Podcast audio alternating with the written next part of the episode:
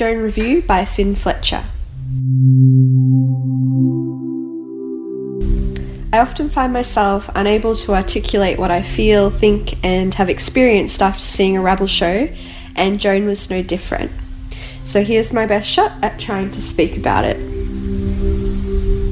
Joan is an experimental theatre production exploring the story of Joan of Arc.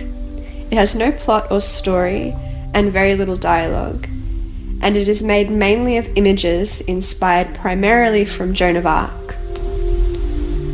A lot of the show is quite visceral, not only in the performers' bodies, but also in all the elements of the production, including sound design and stage design. It was very uncomfortable uh, in its imagery, but also very beautiful.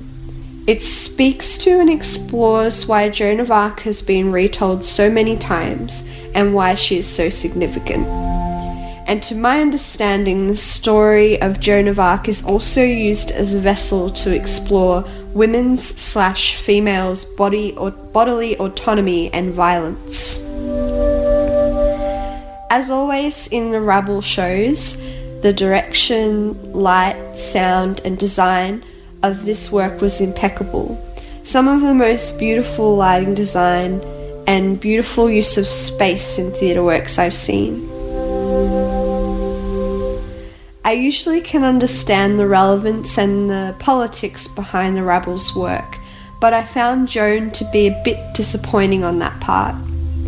I felt this show was just a series of images inspired by Joan of Arc put together on stage.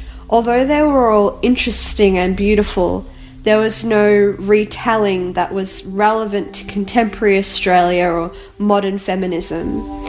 I felt it was a bit reserved and I really wanted a lot more political commentary. The Rabble are usually so good at that. Unfortunately, I was dissatisfied with this production. The Rabble are usually so great at making a politically charged, beautiful, disgusting masterpiece. But yeah, unfortunately, it was just beautiful, disgusting this time round for me. All that being said, the Rabble are theatre geniuses, and I'll keep supporting them until they disband or I die.